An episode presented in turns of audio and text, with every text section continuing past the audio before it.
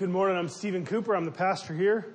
Glad to welcome you. And uh, if you want to take notes during the message, uh, you can look on the inside of your bulletin. There is a place to take notes.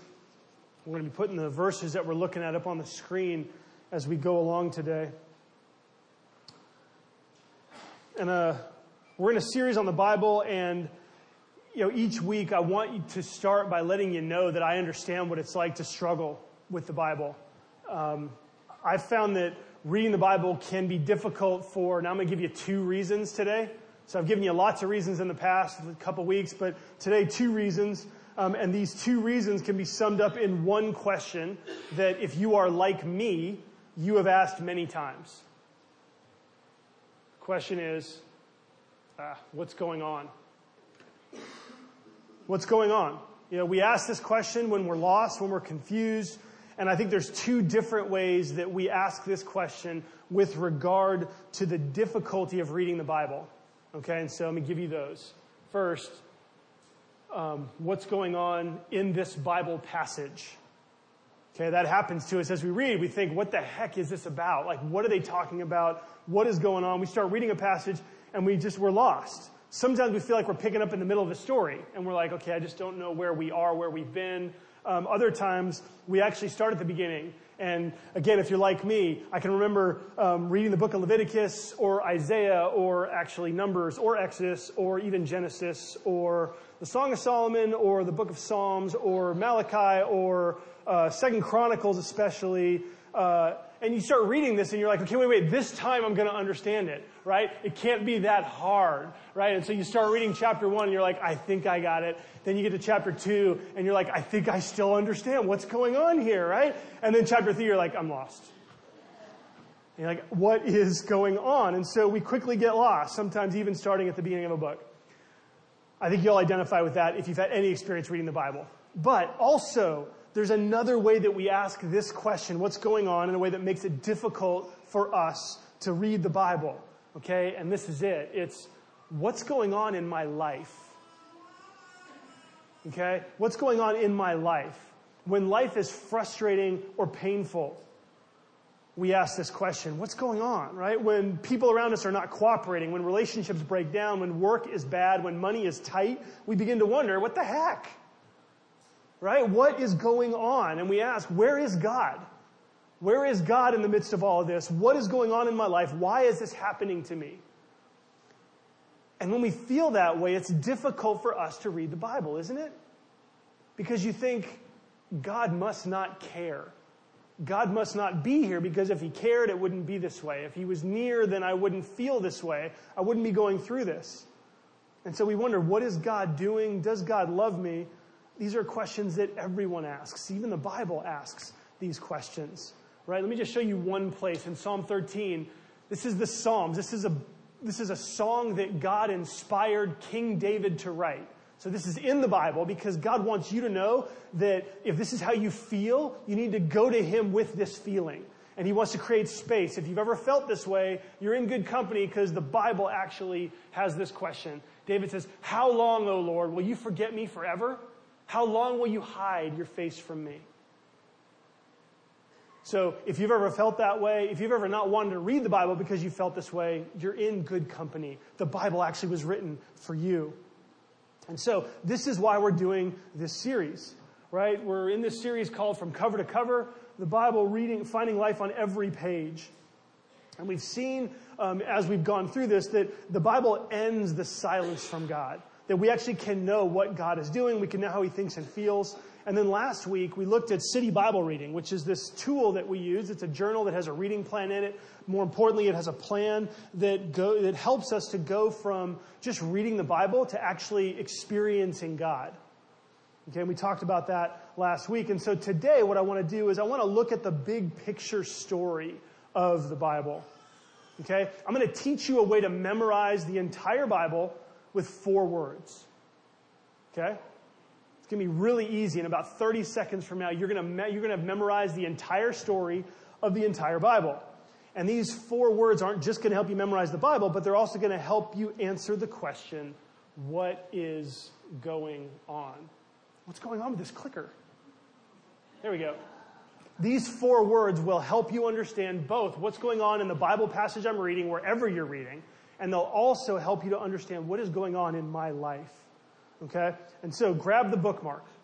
Grab the bookmark that Mike made reference to. It's in your bulletin. And we're going to go over these four words. Are you ready? Here's the story of the Bible. It's creation, fall, redemption, and renewal. Creation, fall, redemption, renewal. Say with me. Creation, fall, redemption, renewal. Say it again. Congratulations. You got the whole Bible in four words. This is the meta narrative of the Bible. So above all of the individual stories and people and things that are going on, this is the big picture of what is going on in the Bible from beginning to end. And we're going to walk through these four words. I'm going to unpack them for you so that they won't just be four words that you can memorize and say back, but you actually know what they mean and how they talk about where God is, what's going on in the Bible, and also what's going on in your life, okay? And so, let's start with creation. Good. All right, so creation. I want to read just a couple of verses. Genesis 1:31. This is at the, the end of the creation account in Genesis 1. It says, And God saw everything that he had made, and behold, behold means check it out, it was very good. Okay? So God made this world. He made the heavens and the earth, and it was very good. All right, then Romans 1, verse 20, it says, For God's invisible attributes, namely his eternal power and divine nature, have been clearly perceived ever since the creation of the world and the things that have been made. And so God made all things and they are very good. The world that God made was very good. Not just good, but it was very good.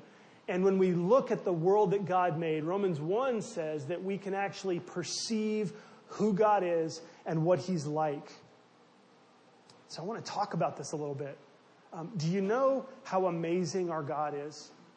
I mean, do you know how amazing the God is who authored the Bible? I don't know what your thoughts are when you think about the God of the Bible. I know that for some of you, when you think about the God of the Bible, there are things in the Bible that, you, that, make you think that is not amazing. You think, wait, wait, hold on, I don't know if I like that kind of God. But I want you to stop and I want to just try to help you connect with how amazing God is. Okay? Um, remember when you got your first smartphone? Remember that? Some of you don't even have a smartphone maybe, but do you remember when you got your first smartphone, how amazing that experience was? Right? There was anticipation. There was a point where you wanted a smartphone. You didn't even know you wanted one until Apple came out with the iPhone, and maybe you had one from before then. But um, but you thought, oh man, and there was anticipation. Then you made the decision, I'm going to get one, and then you're like, oh, I can't wait. And whether you bought it online or you went to a store, there's that anticipation that builds, and then you got it, and you thought, oh my goodness, this is amazing. You thought, I can look at the internet, I can, I can do email, I can make phone calls, I've got a calendar, I've got all of these tools that are in my phone. It's amazing. Like, it's super useful, how incredible that you can do all of this stuff. And, um, and you just, you felt excited because you had it. Um, and you were like it just it began to change because you could do so much more stuff and so i just i want you to connect with that feeling and then i want you to, to, to try to understand that that is a small microcosm of the world that God has made. Okay? Imagine that. Being given the entire world to be a, as a gift. That the world truly is your oyster. Um, that's the world that God created and offered to our first parents, Adam and Eve, way back in the beginning. Our first parents experienced a new world. It was full of color, full of life. It was full of adventure. Have y'all been to Sunset Cliffs? Have you seen the caves that are there that the, the ocean waves have created? I mean, there are hundreds of feet of caves that are there. There are probably like 30 or 40 different caves. Some go really deep, some are super shallow. And let me say, they are breathtaking. Some of the caves you can't even see unless you literally swim out into the ocean around rocks and then you actually swim up on to a, a beach that there's really no access to. I mean, and those caves are just there for us to explore. They're just there. and they're beautiful, they're breathtaking. There is so much beauty that is built into the world that God made. And the beauty of the world shows us the beauty of the one who made it. Because it was all a gift for us. I mean, this is creation. And that's what God said to Adam and Eve. In the beginning, He said, You can have everything to enjoy. Go, be fruitful, multiply, fill the earth. Fill it with not just your children, but fill it with an authority that looks like mine. I want you to steward the earth. I want you to take good care of it. I want you to bring it to fullness. I want you to make it fruitful. I want you to make it, I want you to cultivate the earth. I want you to bring forth life from this world. You can own this. You can care for it. You can steward it. This world will be a source of joy and pleasure and happiness. And that's what God created. And in this world that God made, in this adventure that God sent Adam and Eve on, there was perfect peace and a perfect relationship with God. Right? He created us so that we would know Him. He created us to be in relationship with Him, where we would be His children. He would be our loving Heavenly Father. He was over us, and for a brief time, we loved it. For a brief time, we loved it. I mean, this is the wonderful story of creation. And relationships, not just with God, but with each other. Not just an absence of conflict. I mean, that's part of it. But there was real, true cooperation. Right? Real working together. It's, it's us looking at the world together and recognizing, you know what? We're different people, so we're going to see different aspects of this amazing world that God has made. And you know what? I actually don't. I'm, I'm too finite. I need to know your perspective. I champion and celebrate how different you are because you're going to help me see things that I can't see. And we're going to work together to bring out even more of the fullness of this amazing world that God has made. And so there was glorious harmony where people supported each other, helped each other, understood each other, and worked with each other. Man. And then there was perfect peace with God, with others, good stewardship of the world, using the world, not abusing the world. And then there was a perfect peace within ourselves. Like in the world that God made, every person on the face of the earth would be truly and holistically happy with who they are. Comfortable with who they are, content with who they are, not jealous of who you're not in the world that God made. Man, that's what it was like. That's the world. That's what God created. Um, his purpose, His mission. It's what we long for. It's what we wish was true. It's what we wish was present here. It's what we wish the world was like now. And friends, like that was just the beginning. God had such amazing plans for what human beings would do. And so when you hear creation, I don't want you to think merely like a physical earth, but I want you to understand the world that God designed. Okay? It's important for you because when you read the Bible, okay, when you read the Bible, you're going to see that there are times, sometimes where it actually talks about God creating. Other times you're going to see things in the Bible, you're going to read passages in the Bible that really highlight God's design, God's intention, the way that God meant for it to be, for us to act and to react, for us, things that we should do, things that we shouldn't do. And I want you to remember this idea of creation, that all of that is wrapped up in that. Okay, and so turn over the bookmark. Actually, look on the back, because what you see here, um, this is the story of the Bible and city Bible reading. Um, if you'll remember from last week, city Bible reading includes a method of taking what we read and praying it into the presence of God with four boxes, right? With an acrostic that goes A, C, T, S for adoration, confession, thanksgiving, and supplication. And what I want you to see is I want you to look at these four letters with different lenses on today.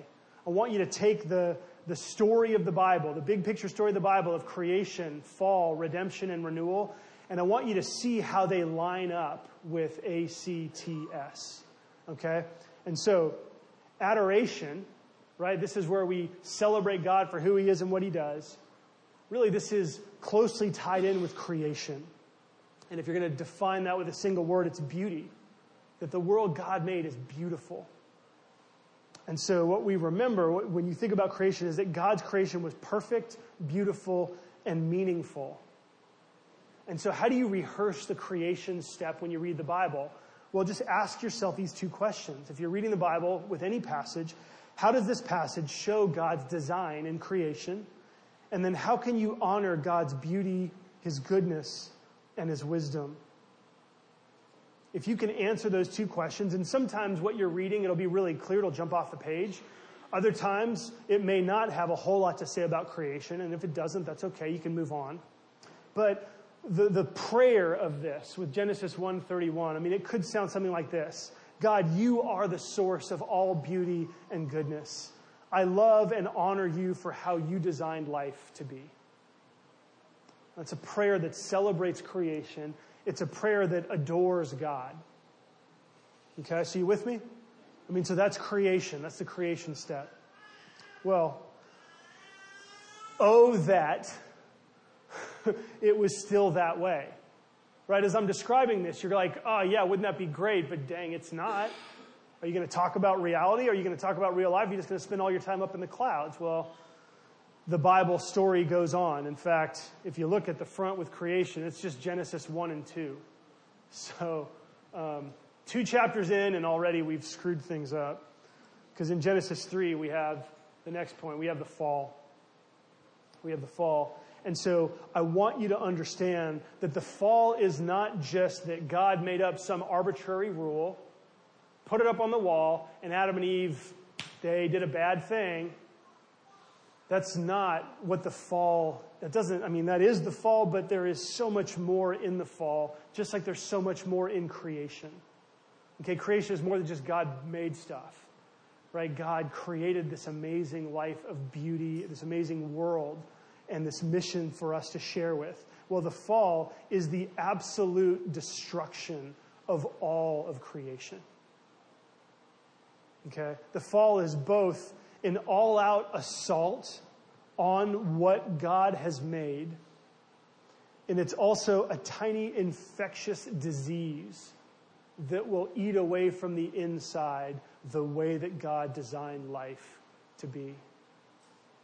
That's what the fall is. It wasn't just eating an apple, but it was Adam and Eve declaring that God wasn't right or good or loving. Okay, I want you to look at this. This is Genesis chapter 3. Let's go on.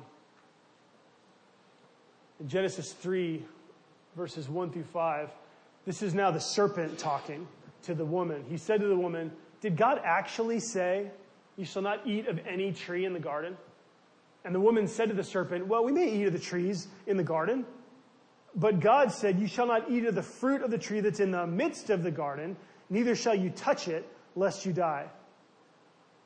But the serpent said to the woman, He will not surely die. He said, God knows that when you eat of it, your eyes will be opened and you will be like God, knowing good and evil. And so the temptation here is not just, hey, check out the fruit, you should eat it. I know he said no, but don't worry about it, just eat it. No, no, no. What the devil is doing here is he's saying, he's, he's actually denying, he's saying God is lying. You will not surely die. God is a liar. And guess what? God actually does not have your best interests in mind. In fact, God is a self serving, power hungry uh, tyrant. And he doesn't want you to get, he doesn't want you to rise up and do anything that might challenge his authority. And that's what he says here. God knows that when you eat of it, your eyes will be open and you'll be like God, knowing good and evil. And so you see what happens after this is that Eve takes the fruit, gives it to Adam. Adam eats the fruit. Um, and what they're doing when they eat the fruit is they are believing the serpent more than God. They are believing that God isn't good, that God doesn't have their best interests at heart. They believe that God was holding out on them and that he's a power hungry tyrant. And so their activity, their action in eating the fruit was actually, it was rebellion against God. It was saying, you know what? I think there's a better way to live.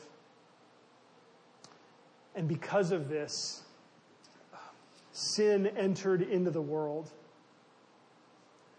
In the fall, you know, the fall has sort of at least two elements to it.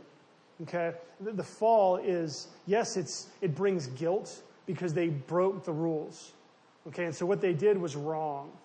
God said, don't do this, and they did it, and they were wrong. And that's offensive to God. Right? God says, look, I've given you the whole world. This one thing I've asked you not to touch. Or actually, just said, I've asked you not to eat it. Right? And yet they did it. And so they were guilty because they broke God's rule.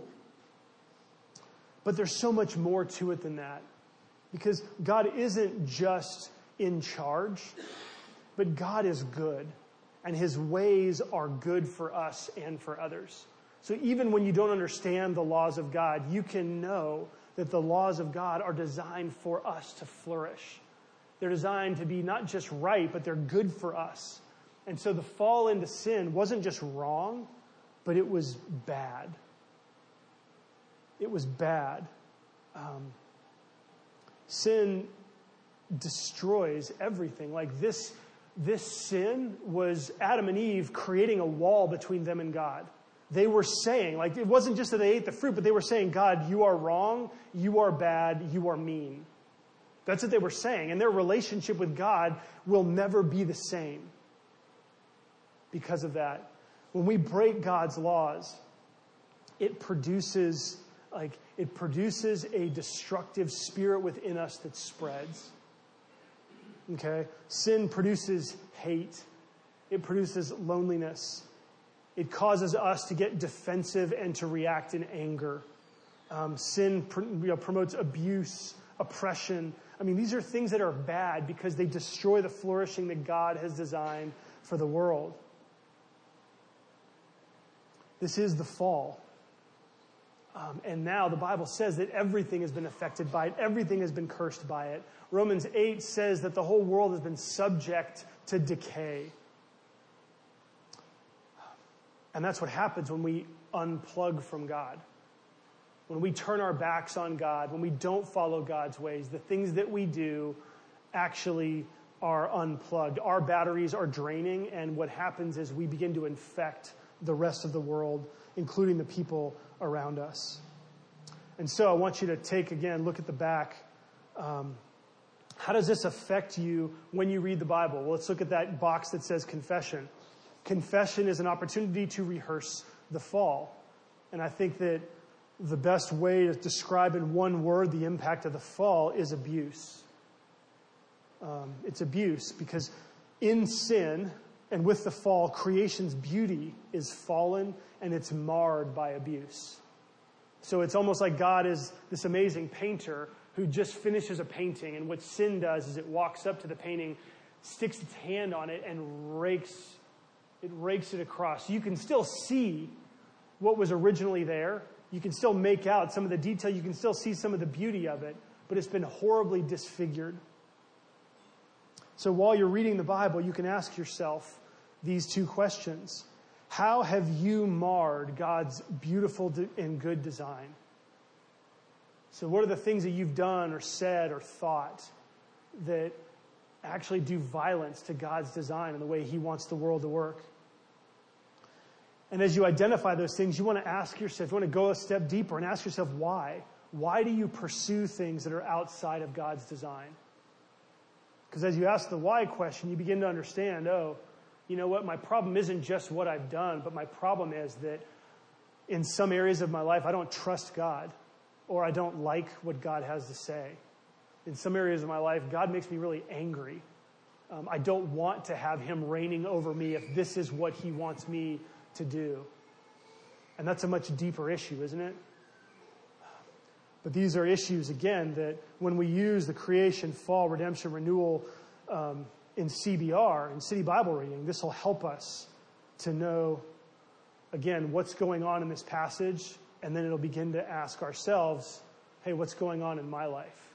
I mean, even just these two boxes remembering these things, if my life is falling apart, I can look at creation and I can say, you know what, God, you did not design it to be this way. And what I'm experiencing actually are the effects of the fall. So the problems in my life, the brokenness in my life, the things that are wrong in my life are because of the fall. They're not because of your good design, but they're because either I have done something wrong, but that's not always the case, or other people have done things that are wrong and I'm suffering from the effects of what they have done. And when you rehearse that, you begin to understand more of your life and what's going on in your life.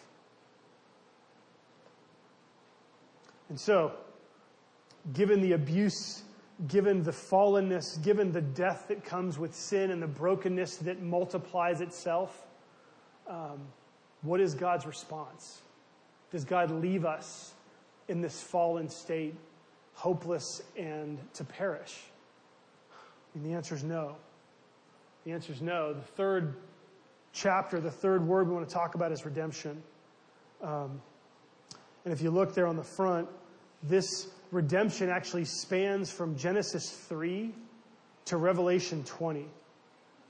Okay? So you got two chapters before redemption, and then you've got two chapters after redemption. So in my Bible, this is how it shakes out. Okay?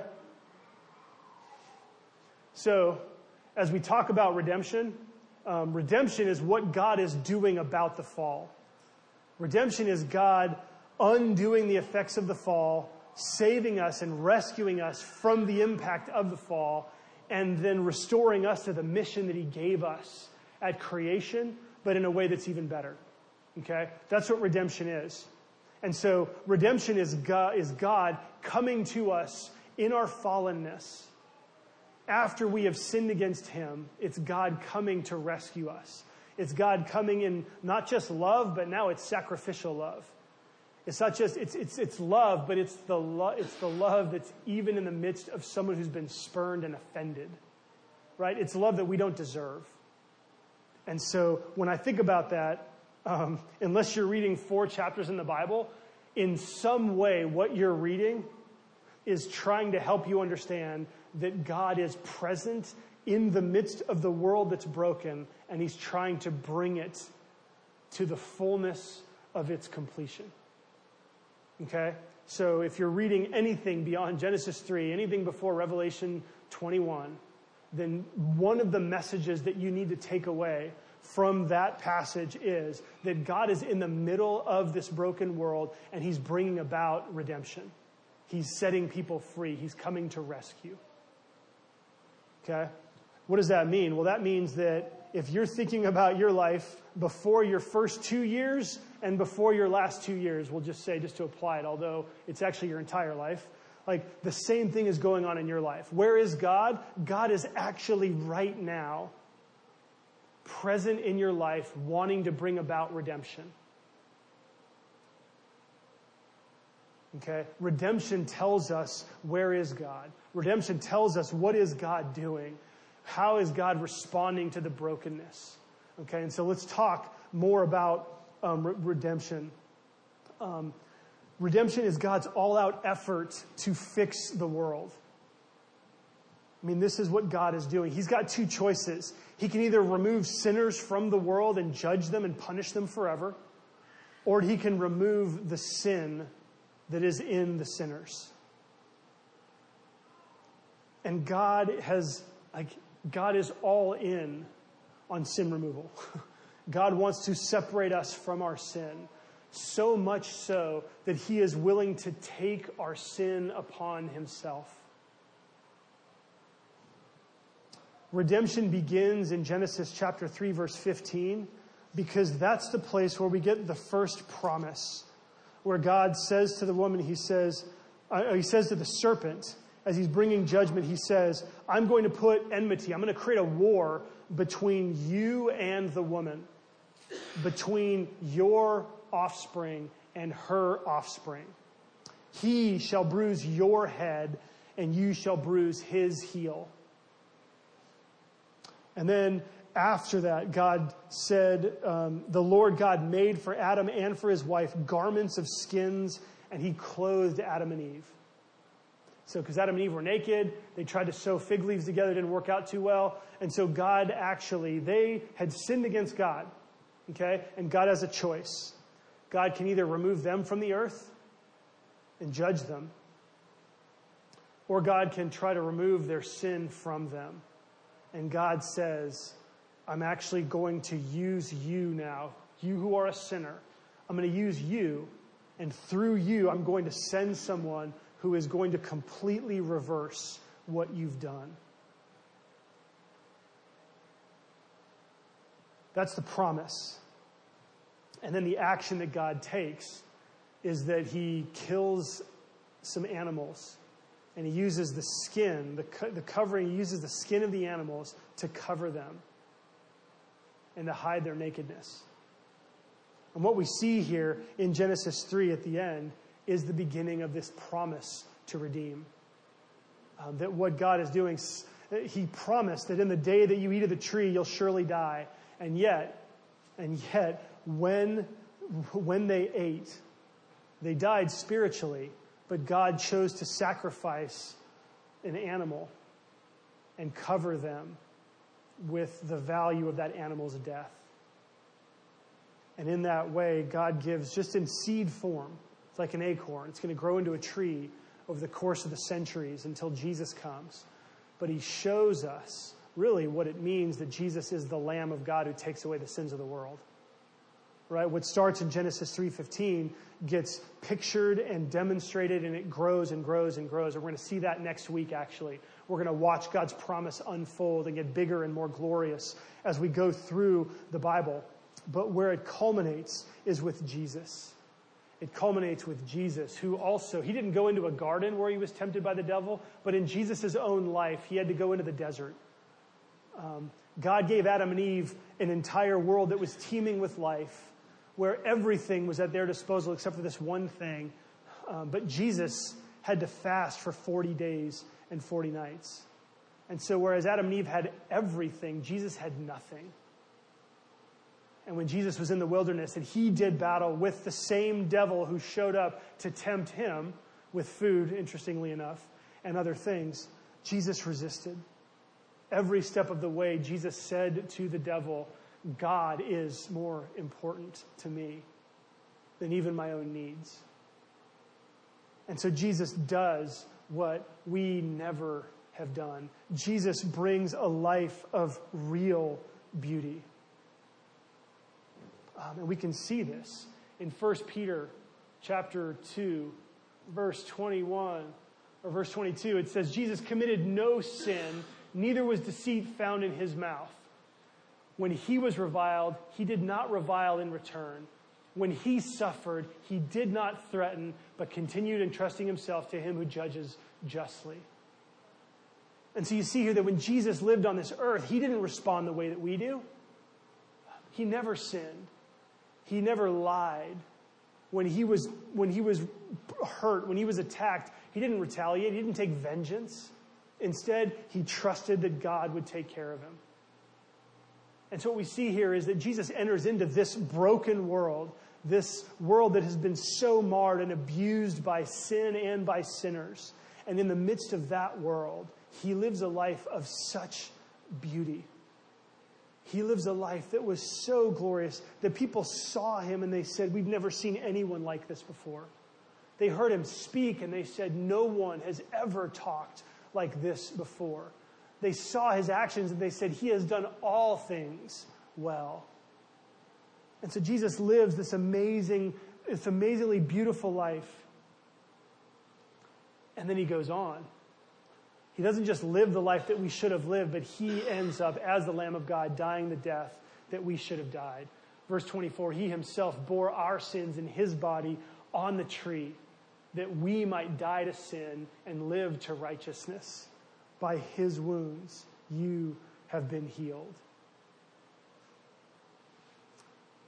So, friends, this is your Savior. This is the culmination of the process of redemption. This is what Jesus has done for you. This is what God has done in light of the fall, in light of your sin.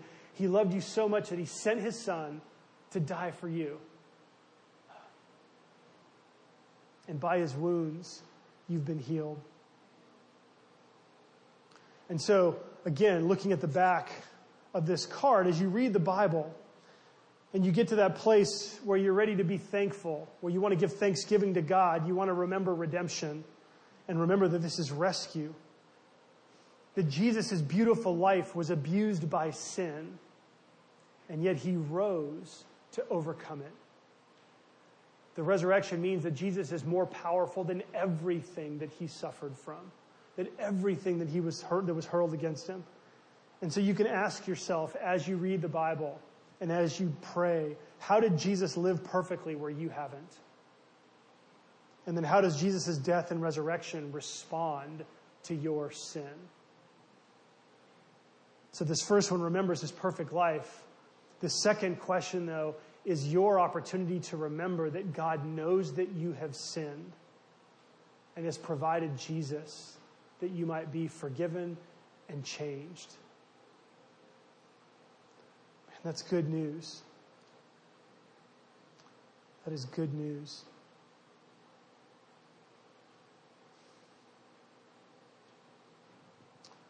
So, our last point, I want to go now, is jump to renewal. we might have to skip over some of these slides here. Um, so, renewal.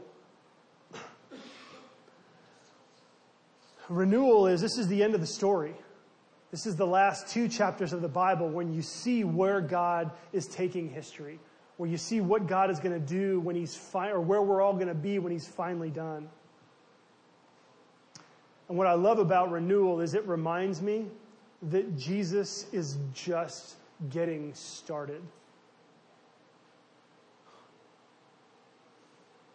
That what he has done, no one can redo. What he has done was sufficient for us. What he has done, there's no longer, we don't need anything else except for Jesus for us to be holy, for us to be healthy, for us to thrive again in a relationship with God. Jesus brings us back into communion with God.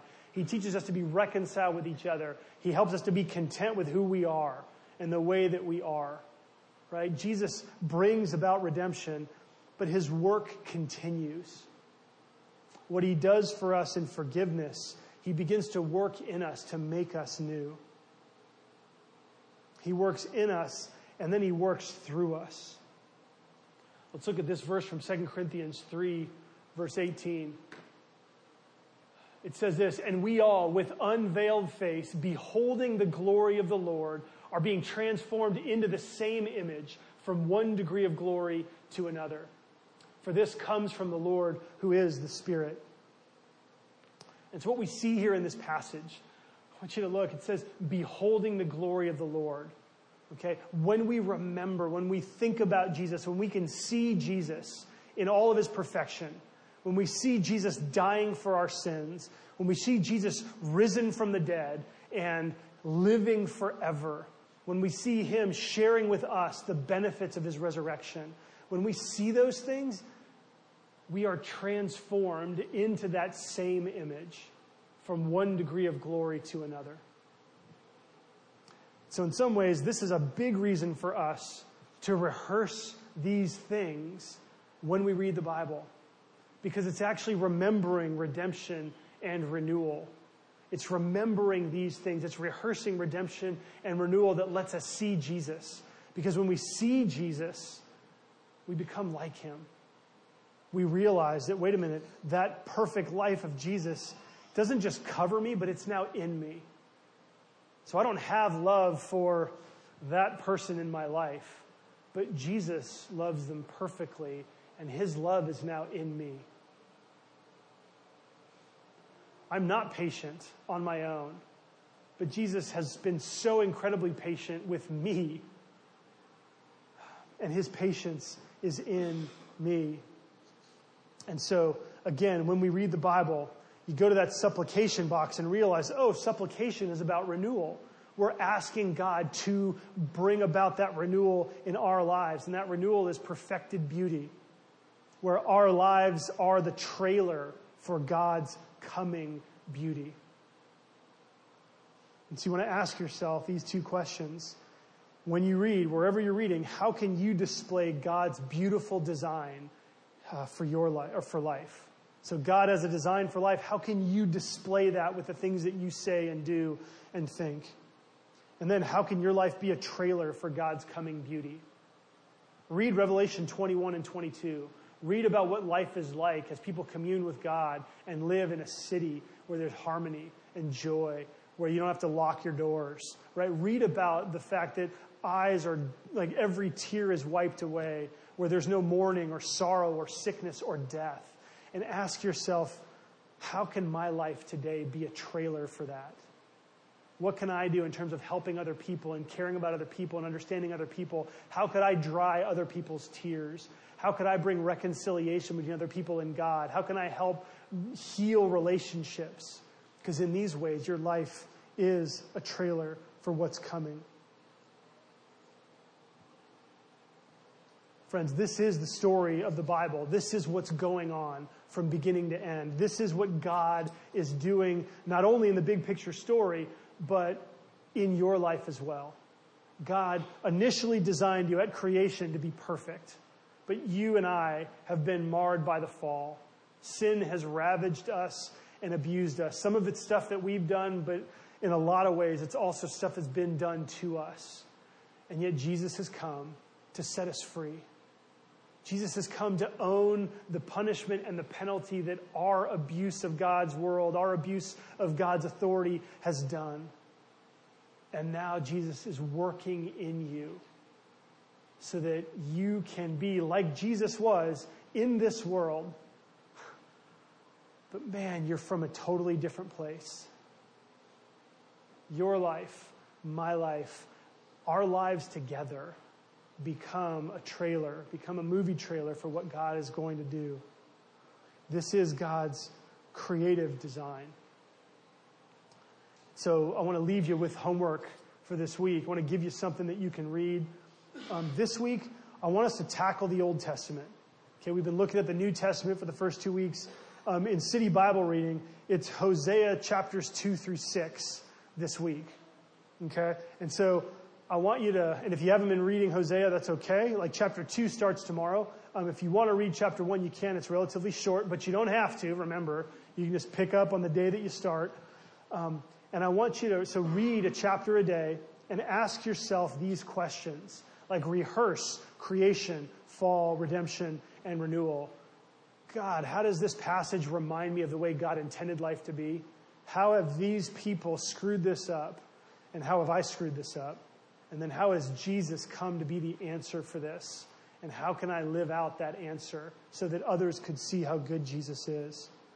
If you do that this week, you will connect to God and you'll begin to see not just what the Bible's talking about, but you'll begin to see where God is working in your life. Let's pray together. Heavenly Father, thank you. Thank you that we can understand the whole, the whole story uh, in these simple ways.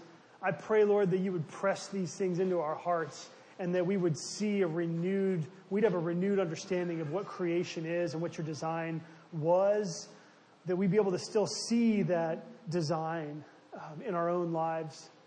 God, help us to remember that there is nothing good in our sin. There is nothing good uh, that, that there is no life that comes from the things that we do and we do them outside of your ways.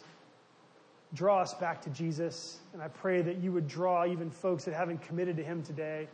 Draw them close to Jesus. Help them to see that his sin, or that his sacrifice was for their sin. And Lord, let us today in community together help us to pursue you as we read your word. We pray this in Jesus' name. Amen.